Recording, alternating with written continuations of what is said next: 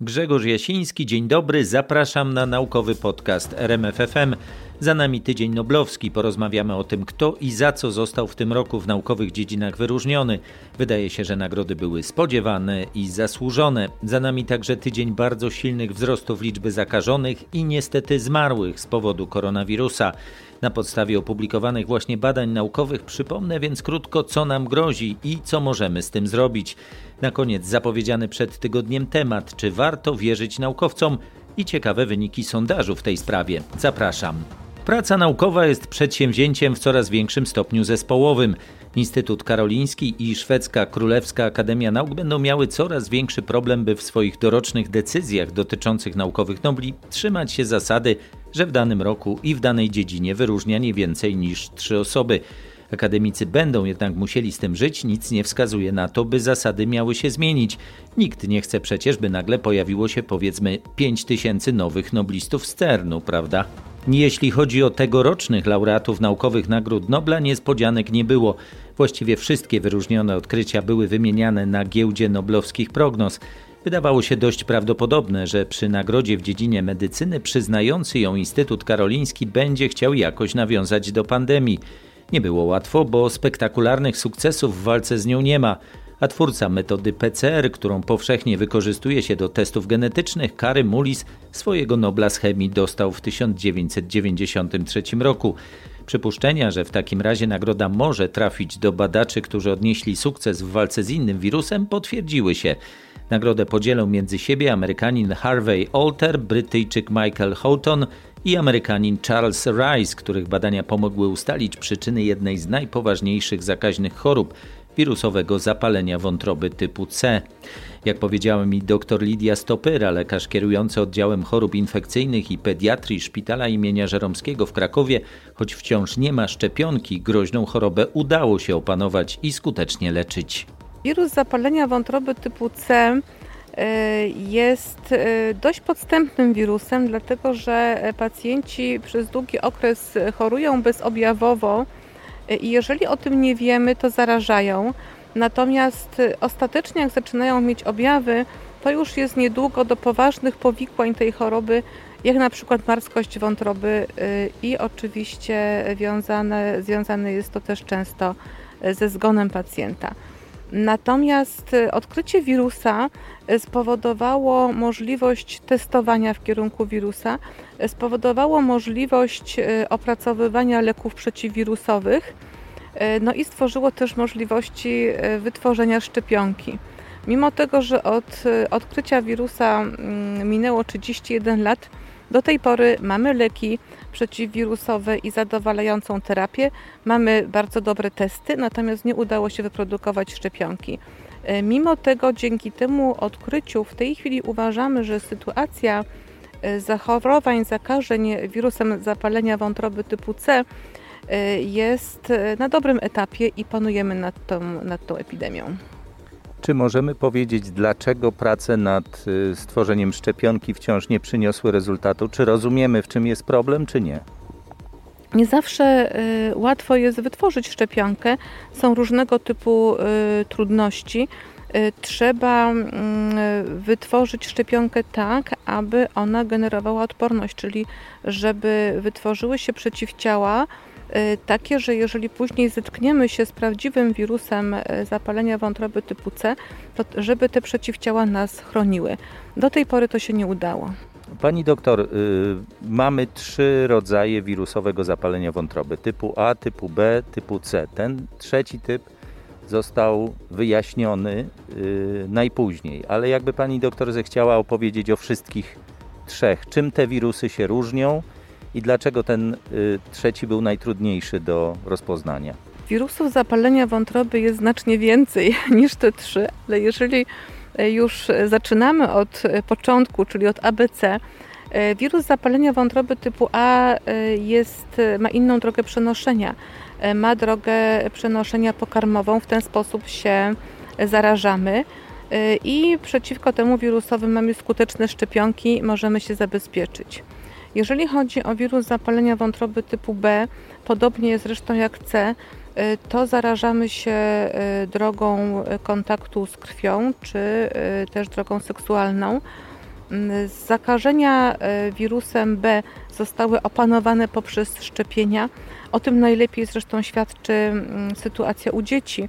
W Polsce w 1996 roku, a w Krakowie już wcześniej, w 1994 roku, rozpoczęto szczepienie wszystkich noworodków i to praktycznie spowodowało, że mm, nie mamy w tej chwili dzieci e, zakażonych e, wirusem B, a dokładnie jest tak, że e, jak nie było szczepień, to u nas w poradni mieliśmy kilkaset dzieci z przewlekłym zapaleniem wątroby typu B które niestety zakończyły powikłaniami w postaci marskości wątroby czy raka wątroby.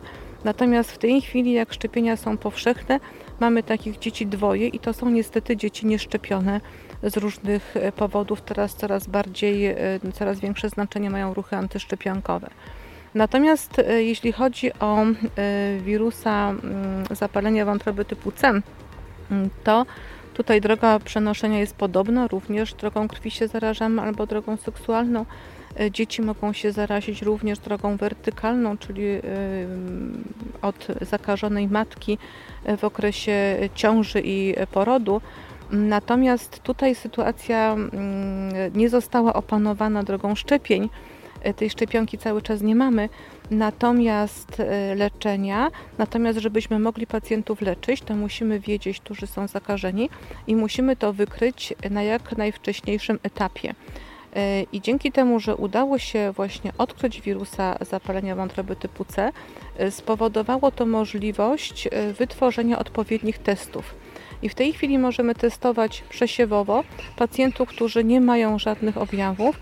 Wykrywamy ich wcześniej, możemy ich wcześniej leczyć. Startowaliśmy z leczeniem y, długim, y, które było mm, szeregiem działań ubocznych obarczone.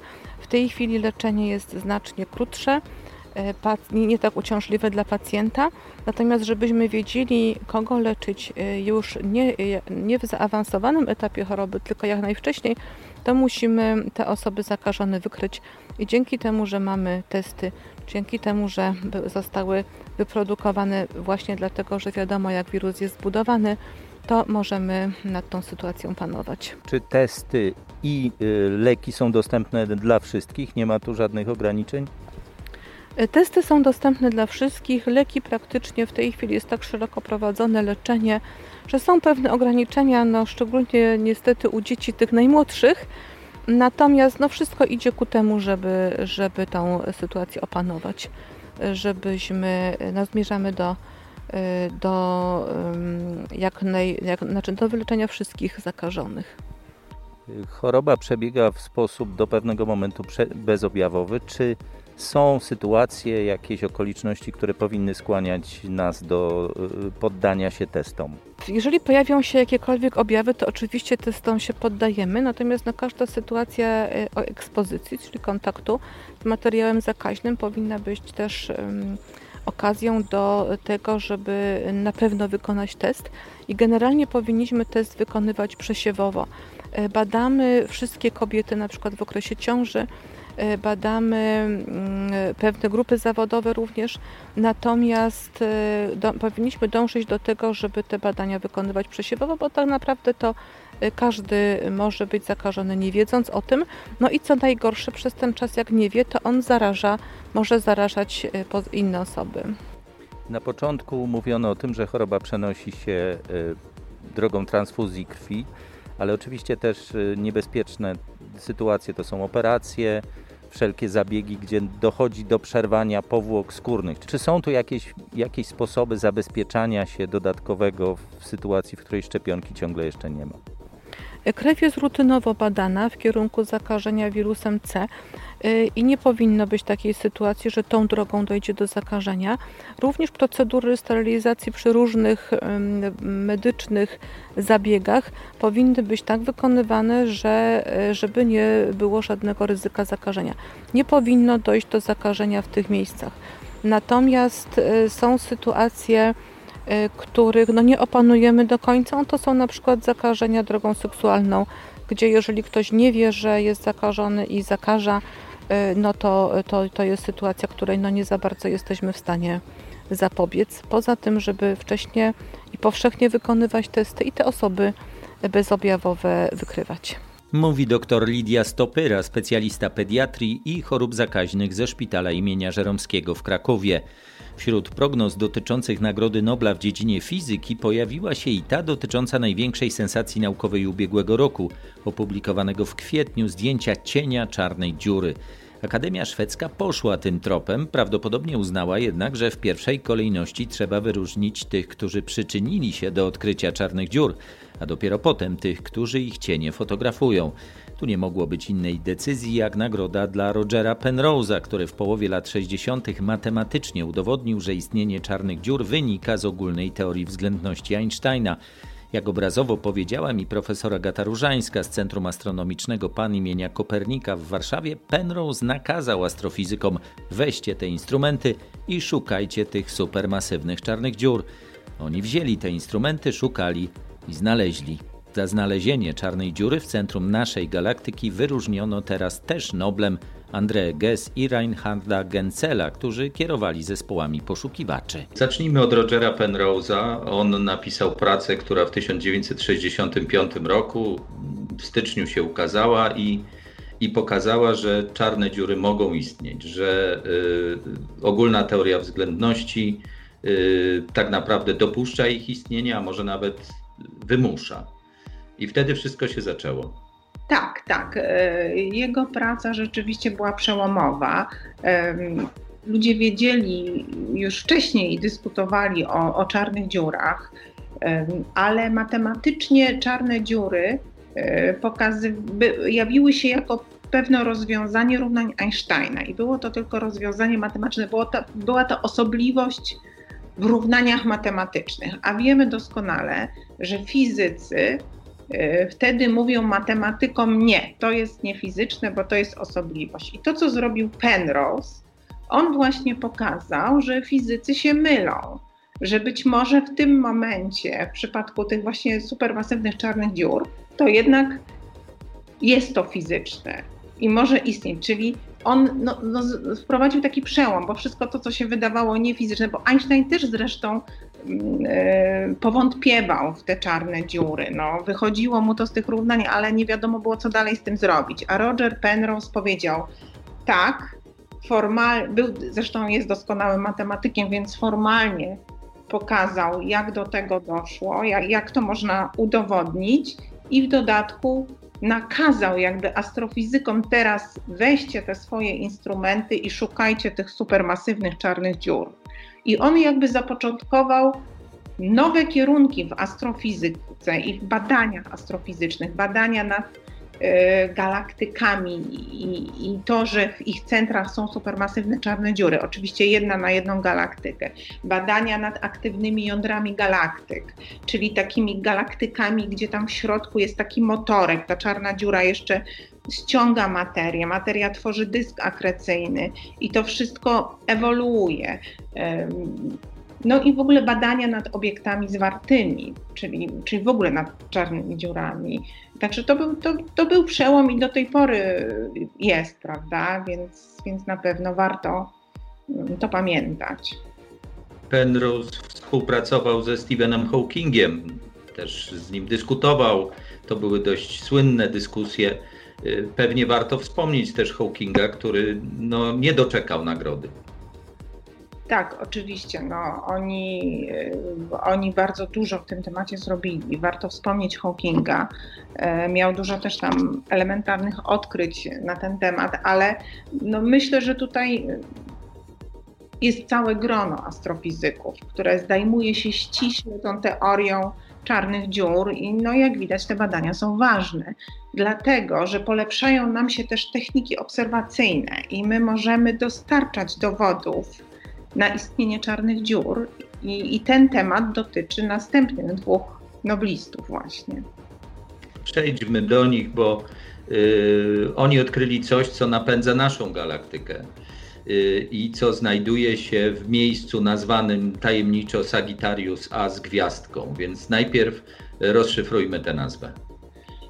No tak, nazwa jest tajemnicza, ale taka typ, typowa dosyć dla astronomów. Astronomowie mają swoje klucze najczęściej e, na nadawanie e, nazw jakichś obiektów. No więc przede wszystkim A z gwiazdką dotyczy pewnego silnego radioźródła, które znajduje się w gromadzie strzelca. Strzelec. Stąd Sagittarius. Tak, i stąd Sagittarius A z gwiazdką.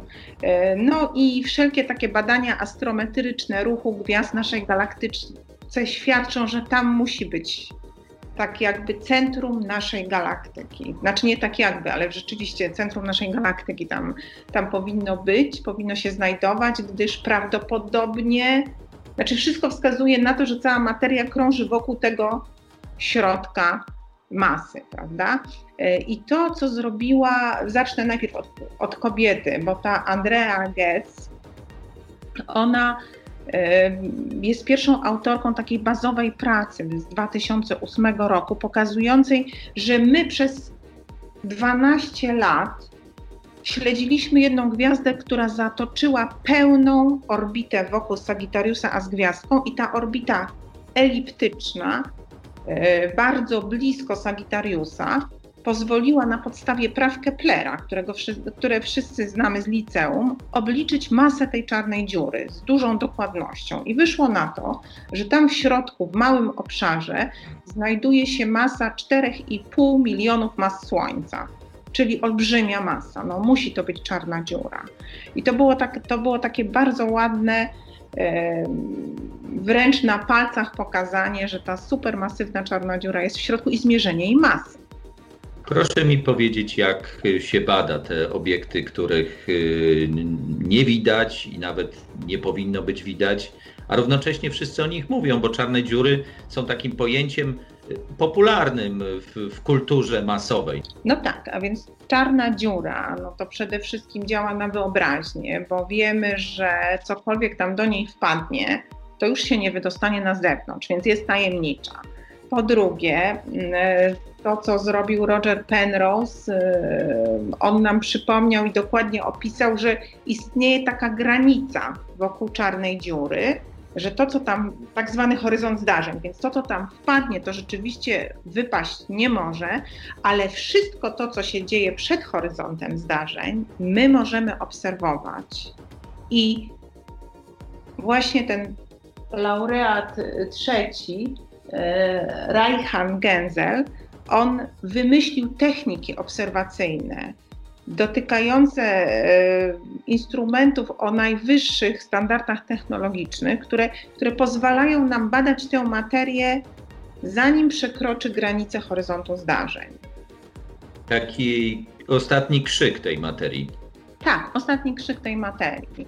Obecnie my e, budujemy instrumenty w różnych dziedzinach widma w widmie widzialnym, na przykład teleskop Hubble'a, w falach radiowych, to są radioteleskopy, ale najlepsze zdjęcia otrzymujemy e, z instrumentów, które badają przestrzeń kosmiczną w podczerwieni i w falach submilimetrowych. I to, to jest właśnie e, wkład Genzela w badanie Sagittariusa A z gwiazdką. On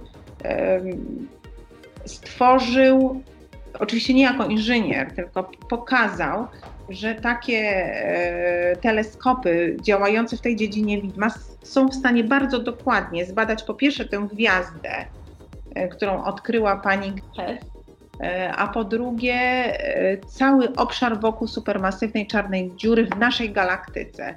No, tam jeszcze znajduje się dużo pyłu, który przykrywa światło wychodzące z centrum naszej galaktyki, ale te teleskopy, te techniki, które zaproponował pan Genzel, właśnie potrafią sobie z tym poradzić. Dzięki niemu mamy najdokładniejsze zdjęcia tych obszarów e, wokół supermasywnej czarnej dziury w naszej rodzimej galaktyce. I to nie jest ostatnie słowo astronomów i astrofizyków, zapewnia profesor Agata Różańska z Centrum Astronomicznego PAN imienia Kopernika w Warszawie. W środę tradycyjnie przyszedł czas na nagrodę w dziedzinie chemii, która jak to często bywa dotyczy chemicznego odkrycia, które ma potem wpływ na wiele innych dziedzin nauki. Jeśli wskazać w ostatniej dekadzie takie odkrycie, prawdopodobnie wielu, nie tylko specjalistów, ale i osób umiarkowanie zainteresowanych nauką wskazałoby metodę precyzyjnej edycji genów CRISPR-Cas. To ona w końcu napędza teraz inżynierię genetyczną, daje nadzieję wyleczenia niektórych nowotworów, daje szansę uporania się z niektórymi chorobami dziedzicznymi. To za jej sprawą też niesławny chiński naukowiec zadziwił i przestraszył świat, manipulując genami ludzkich embrionów i doprowadzając do urodzenia się bliźniaczek, które, jak twierdził, miałyby być odporne na AIDS. Z CRISPR-Cas był jednak pewien problem. O pierwszeństwo i patenty spierały się nawet przed sądem dwa zespoły naukowców. Akademia Szwedzka przecięła spór i wybrała jeden z nich. Nagrodę otrzymały francuska Emmanuelle Charpentier i amerykanka Jennifer Doudna.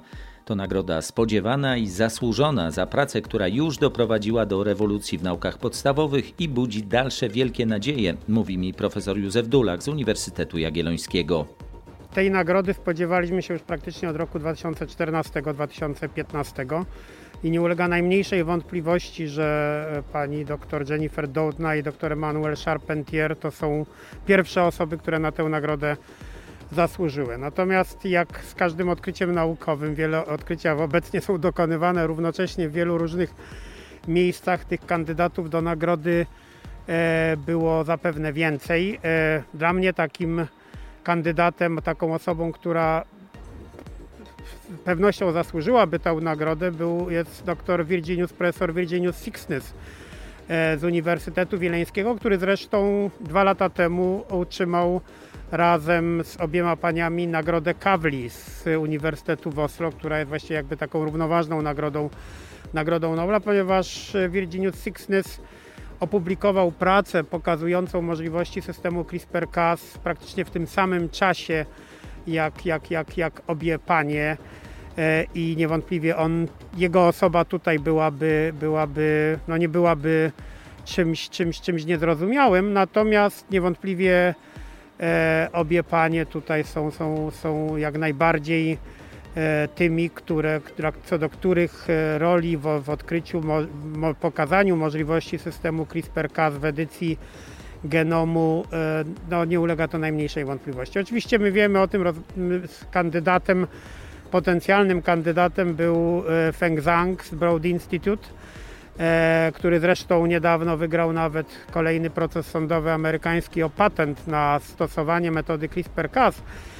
Ale ja myślę, że nie, nie negując wielkich osiągnięć Fenga Zanga, tutaj by pasowało określenie, którego kiedyś użyła pani Jennifer Doudna, mówiąc, że one wymyśliły piłki tenisowe, natomiast Feng Zhang wymyślił zielone piłki. E, więc jest różnica. Panie profesorze, CRISPR-Cas, co ta nazwa oznacza? Co to za system? E, tak, nazwa to jest skrót od bardzo długiej nazwy angielskiej CRISPR Cluster Regulated Interspaced Short Palindrome Repeats, czyli mówiąc ogólnie powtarzające się sekwencje, krótkie odcinki, takie palindromiczne sekwencje kwasów nukleinowych. Cas9 to jest nazwa nukleazy CRISPR associated, czyli związana z systemem CRISPR nukleaza, czyli enzym tnący DNA. Ten system to jest w ogóle system bakteryjny. To jest system bakteryjny, który w trakcie ewolucji bakterii wyewoluował, pojawił się jako sposób obrony bakterii przed wirusami, przed bakteriofagami, czyli wirusami atakującymi bakterie, czyli w, ale w odróżnieniu od enzymów restrykcyjnych, które zresztą też odkrycie zostało kilkadziesiąt lat temu nagrodzone, wyróżnione Nagrodą Nobla, e, system CRISPR-Cas jest systemem znacznie precyzyjniejszym i oczywiście Również tutaj warto podkreślić rolę Federico Mojczy, odkrywcy systemu CRISPR-Cas u bakterii, który, hiszpańskiego badacza, który opisał ten system w latach, w latach 80.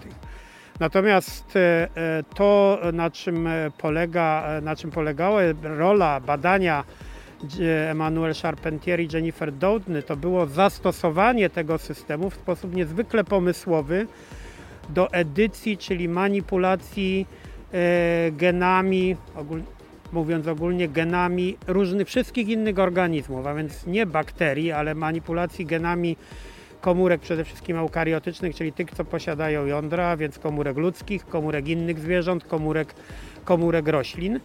Zastosowanie go w sposób niezwykle pomysłowy i w sposób, który pozwala na taką bardzo precyzyjną manipulację e, naszym czy innych organizmów e, genomem. I to oczywiście E, budzi duże nadzieje możliwości zastosowań, no przede wszystkim oczywiście w badaniach podstawowych, to są rzeczy, do których System CRISPR-Cas wykorzystujemy od lat i jest dla nas w tym momencie jednym z podstawowych narzędzi w badaniach w inżynierii genetycznej, e, biologii molekularnej, ale ten system e, e, ma olbrzymie możliwości, jeśli chodzi o wykorzystanie do celów terapeutycznych, aczkolwiek tu należy podkreślić, że nie ma jeszcze żadnej zarejestrowanej terapii z wykorzystaniem systemu CRISPR-Cas, czy też do uzyskiwania określonych na przykład roślin o określonych właściwościach poprzez manipulacje genetyczne, na przykład nadające roślinom odporność na różnego rodzaju szkodniki, czy na przykład wykorzystanie tego systemu do zwalczania szkodników, na przykład zwalczania komarów. Można tak manipulując systemem CRISPR-Cas zmodyfikować komary, że można wprowadzić taki, sprawić, uczynić je powiedzmy bezpłodnymi i ograniczyć bardzo populację komarów, no, które jak wiemy na przykład roznoszą malarię. Na ile ta metoda w zaledwie 8 lat po tym jak ją y, odkryto i, i doprecyzowano, się zmienia, udoskonala, staje się coraz bardziej precyzyjna? E, metoda niewątpliwie się udoskonala. E, metoda ma olbrzymie e, możliwości, cały szereg różnych zastosowań. To jest nie tylko tak, jak to pierwotnie zaproponowały panie Charpentier i, i Doudna, wycinanie jakichś fragmentów DNA, wprowadzanie na przykład na miejsce zmutowanych genów, genów, genów prawidłowych, ale poprzez odpowiednie modyfikacje, na przykład odpowiednie modyfikacje tego enzymu, czyli Cas9, E, można sprawić, że tego systemu używamy na przykład nie do wymiany DNA, czy też podmiany DNA, ale na przykład do regulacji ekspresji genów, czyli mówiąc e, prościej do uruchamiania aktywności pewnych określonych genów, bo możemy zmienić na przykład Cas9 w taki sposób, że zamiast przecinać DNA, ona powoduje, że DNA się namnaża, czy dochodzi do na przykład przepisywania DNA na, na kwas rybonukleinowy. E, niedawno, to zresztą e, też tutaj jest osiągnięcie Fengazanga, jego zespołu opracowana została przy pomocy metody CRISPR-Cas, odpowiedniej modyfikacji.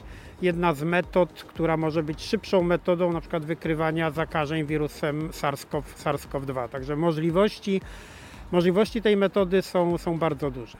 Mówi się o badaniach podstawowych, no i mówi się o nadziejach medycyny. Y, pana profesora zdaniem, y, które z tych y, przełomów rewolucji są bliższe, bardziej prawdopodobne? Czy jednak badania podstawowe tutaj skorzystają najszybciej, czy, czy medycyna też, też w takiej no, perspektywie kilku lat? Badania podstawowe już skorzystały. Metody edycji genów są stosowane od lat. Metoda CRISPR-Cas nie jest pierwszą metodą edycji genów. Znamy inne metody edycji genów, takie jak tak zwane palce cynkowe, które zresztą też są już wykorzystywane w eksperymentalnych próbach terapii, na przykład zakażeń wirusem HIV, czy poprzedzający bezpośrednio system CRISPR, tak, inny system TALEN, też oparty na, na pewnym układzie bakteryjnym, ale w odróżnieniu właśnie od palców cynkowych czy od systemu TALEN, E, metoda CRISPR-Cas jest metodą bardzo prostą, znacznie prostszą i znacznie pozwalającą na uzyskanie tych samych efektów w sposób znacznie szybszy i właściwie też tańszy. I, i jeśli chodzi o wykorzystanie w badaniach podstawowych, to, to tutaj no, nie ma najmniejszej wątpliwości, że ta metoda znalazła olbrzymie zastosowanie w badaniach podstawowych. Cały świat tę metodę stosujemy, stosujemy tę technikę od, od, od lat. E, I oczywiście ta metoda budzi również duże nadzieje, jeśli chodzi o możliwości zastosowania, zastosowania w terapii. Są już pierwsze próby przeprowadzane z wykorzystaniem metody CRISPR-Cas. Ona ze względu właśnie na tę swoją precyzyjność być może pozwoli na uzyskanie lepszych efektów i również bezpieczniejszych terapii w przypadku takich schorzeń, których na przykład dotychczas wydawało się, że głównym narzędziem będzie klasyczna terapia genowa, czyli na przykład wprowadzanie brakującego genu. Natomiast okazuje się, że w pewnych sytuacjach, w pewnych chorobach wprowadzenie tego brakującego genu do komórek, których go nie było, może sprawić, spowodować jednak problemy, prawda? I wydaje się, że na przykład wtedy naprawa samego genomu, zastosowanie metody CRISPR, CRISPR-Cas E, może być e, techniką, może być techniką bezpieczniejszą. I To, z czym też się wiąże duże nadzieje, co już jest zastosowane, co już jest stosowane, to tak jak wspomniałem, wykorzystanie metody CRISPR-Cas do edycji genomu roślin, do uzyskiwania np. roślin odpornych, odpornych na szkodniki. W odróżnieniu od takich klasycznych metod inżynierii genetycznej, które pozwoliły na uzyskanie no, dużej ilości różnego rodzaju tak zwanych roślin genetycznie zmodyfikowanych, które niewątpliwie są dobrodziejstwem dla człowieka, tylko niestety nie są akceptowane przez, przez, przez wiele środowisk. Metoda edycji genów praktycznie nie pozostawia jakby śladu przeprowadzonych, przeprowadzonych manipulacji. Wobec tego być może z takiego no, psychologicznego punktu widzenia, na przykład dla tych przeciwników GMO, niesłusznie sprzeciwiających się, się GMO, ta metoda może być e, bardziej akceptowalna. Skoro pan profesor wspomniał o obawach, to jeszcze porozmawiajmy o e, pewnych elementach całej historii, które są niepokojące, bo o tej technice edycji genów świat usłyszał także przy okazji chińskich eksperymentów e, z modyfikacją genów bliźniaczek, jeszcze na etapie embrionalnym. Jak pan profesor ocenia, czy to realne niebezpieczeństwo, czy świat naukowy zapanuje nad, nad tym y, ewentualnie nieetycznym sposobem wykorzystania tej technologii? E, ja sądzę, że świat naukowy zapanował, zareagował, zareagował bardzo, bardzo szybko i świat naukowy zdawał sobie sprawę e, z problemów, jakie może, czy z wątpliwości, jakie może stosowanie tej metody E, wywoływać. No oczywiście jak każda technika, każda metoda e, może być wykorzystana, również metoda CRISPR-Cas może być wykorzystana do celów, które, które mogą budzić wątpliwości, ale nawet nie tylko budzić wątpliwości etyczne, ponieważ oczywiście spojrzenie ludzi na różnego rodzaju problemy może być różne w zależności od ich światopoglądu, ale również budzić i tutaj w tym przypadku mamy do czynienia wątpliwości natury medycznej, ponieważ po to, żeby metoda mogła być stosowana w terapii, ona musi być bezpieczna. Oczywiście nie w 100% bezpieczna. Nikt nie zapewni 100%, 100% bezpieczeństwa. Biolodzy żartują, że gdyby rozmnażanie płciowe wymyślili naukowcy, to żaden y, y, urząd rejestrujący by go nie dopuścił, ponieważ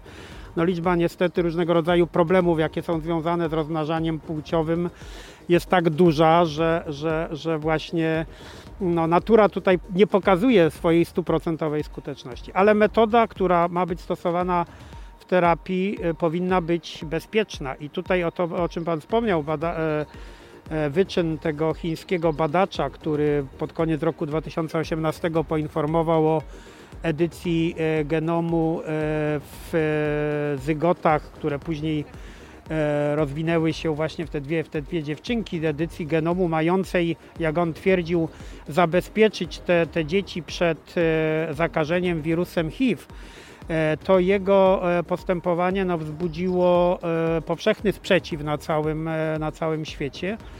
I na dobrą sprawę no, w tej chwili obowiązuje nie jakieś oficjalne, ale takie powszechne memorandum wśród naukowców, że ta technika nie jest tak rozwinięta i my nie mamy e, takiej pewności, żeby można ich było stosować na przykład w takich sytuacjach, jak, z jakimi mieliśmy tutaj, e, tutaj do czynienia, ponieważ no, zanim zastosuje się ją do celów do celów nawet nie tylko terapeutycznych, bo tutaj trudno powiedzieć o celach terapeutycznych, tutaj było jakby zapobieganie czemuś, a nie leczeniu, e, to bezpieczeństwo każdej metody musi być odpowiednio, odpowiednio zweryfikowane. Mówił profesor Józef Dulak, kierownik Zakładu Biotechnologii Medycznej Wydziału Biochemii, Biofizyki i Biotechnologii Uniwersytetu Jagiellońskiego. Mamy za sobą niestety tydzień rekordowych wzrostów liczby zakażeń koronawirusem. Druga fala uderzyła w nas z impetem. Kiedy przypominam sobie żarty z letniego wypłaszczenia na poziomie 300 zakażeń dziennie, myślę, że chętnie byśmy się do tego etapu cofnęli. Tymczasem naukowcy publikują kolejne prace wskazujące na ryzyko nie tylko ciężkiego przebiegu zakażenia koronawirusem, ale i śmierci związane z szeregiem chorób przewlekłych. Na podstawie analizy wyników 25 badań prowadzonych na całym świecie, naukowcy Penn State College of Medicine twierdzą na łamach czasopisma PLOS ONE, że największe ryzyko towarzyszy przewlekłej chorobie nerek. Autorzy pracy przyznają, że badania wskazują na znaczenie chorób współistniejących dla przebiegu zakażenia koronawirusem praktycznie od początku pandemii. Zwracają jednak uwagę na to, że do tej pory brakowało precyzyjnych danych opartych na dużej liczbie przypadków. Dlatego postanowili napisać pracę przeglądową podsumowującą informacje dostępne w tej chwili w literaturze naukowej. W swojej analizie wykorzystali wyniki badań, które opublikowano od grudnia 2019 roku do lipca 2020. Objęły w sumie 65 tysięcy przypadków pacjentów o przeciętnej wieku 61 lat. Autorzy pracy wzięli pod uwagę 11 przewlekłych chorób, które mogły mieć znaczenie dla przebiegu zakażenia koronawirusem i ryzyka śmierci z powodu COVID-19. Na ich liście znalazły się m.in. choroby układu krążenia, nadciśnienie, cukrzyca, nowotwory, przewlekła choroba nerek, przewlekła obturacyjna choroba płuc, zastojnowa niewydolność serca, astma, przewlekła choroba wątroby czy AIDS. Okazało się, że największe ryzyko towarzyszy przewlekłej chorobie nerek.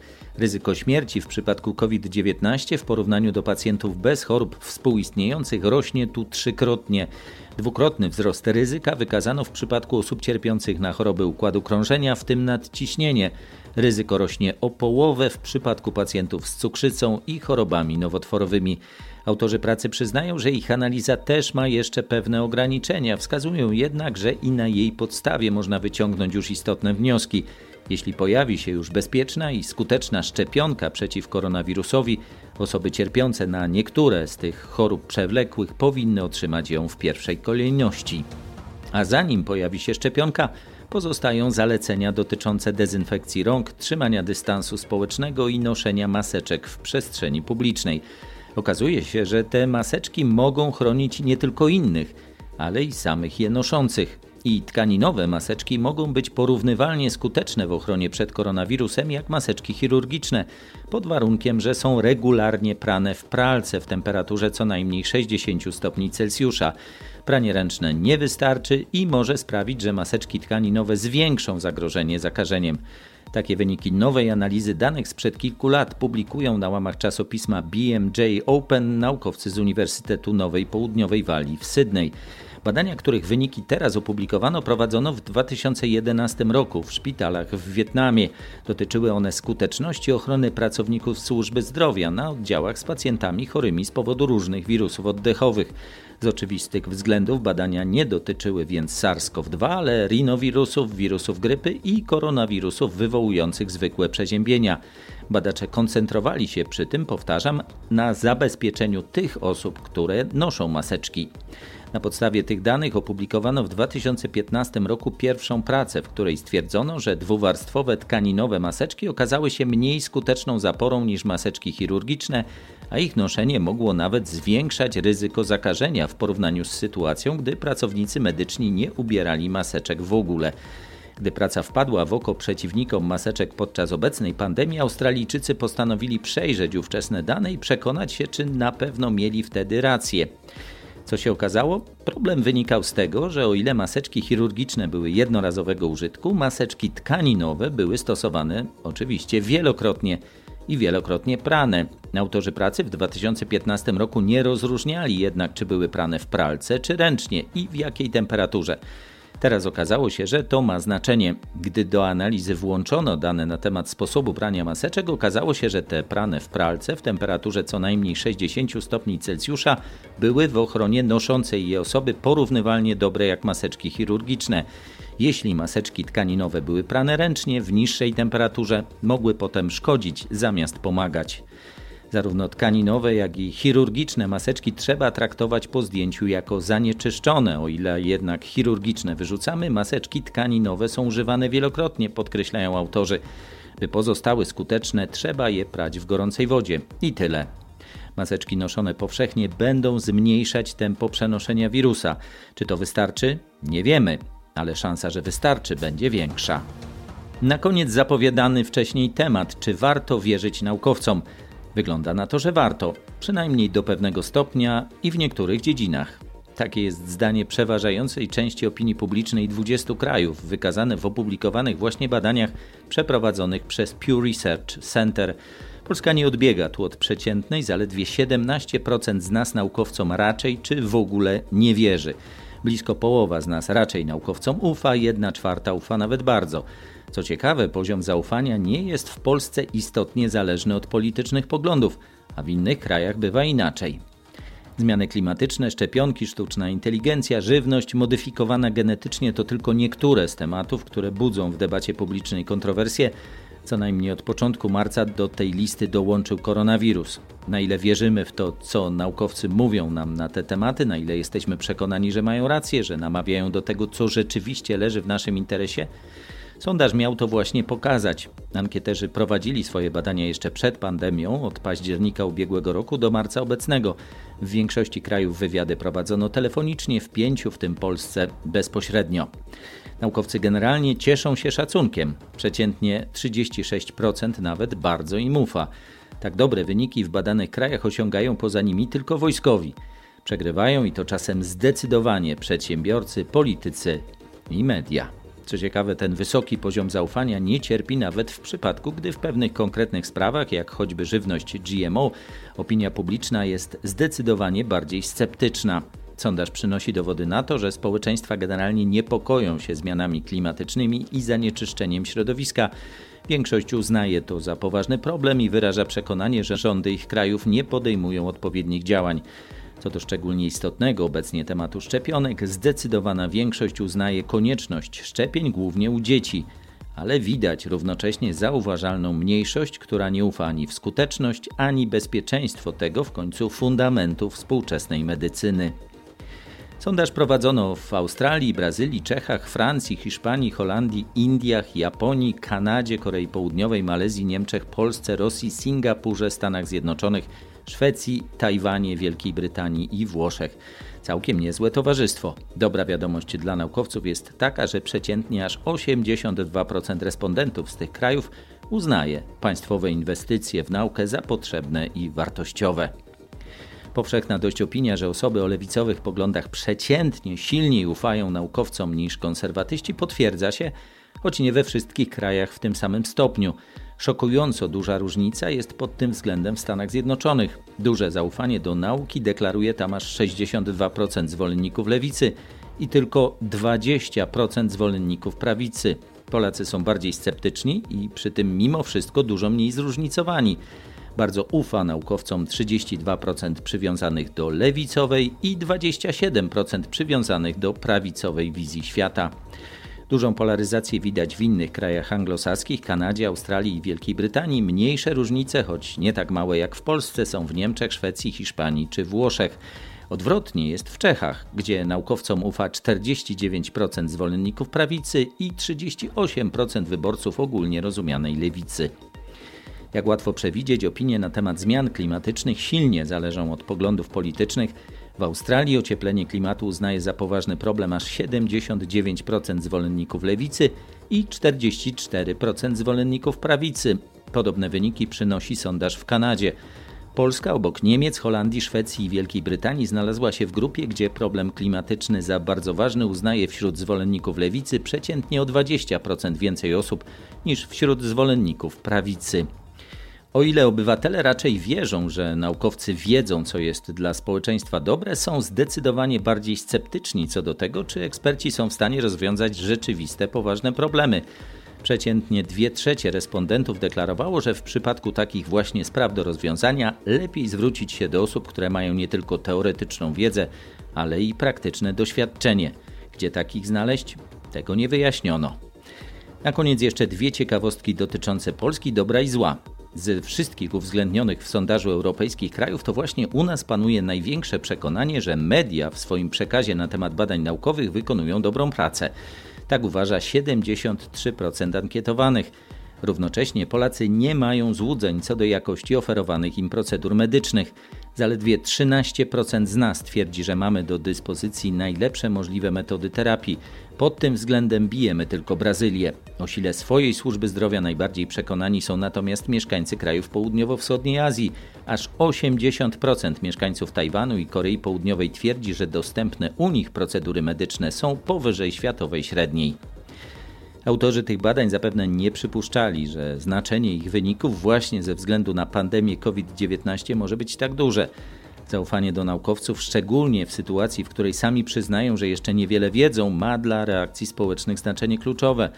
Sondaż pokazuje praktycznie stan bezpośrednio przed pandemią. Przekonamy się, na ile wszystko to, co towarzyszy koronawirusowi, będzie w stanie autorytet nauki wzmocnić lub osłabić. Tyle na dziś. Na kolejny naukowy podcast RMFFM zapraszam za tydzień. Między innymi przy okazji nadzwyczajnego jubileuszowego zjazdu fizyków polskich porozmawiamy o tym, czym polscy fizycy się zajmują. Do usłyszenia, zdrowego weekendu.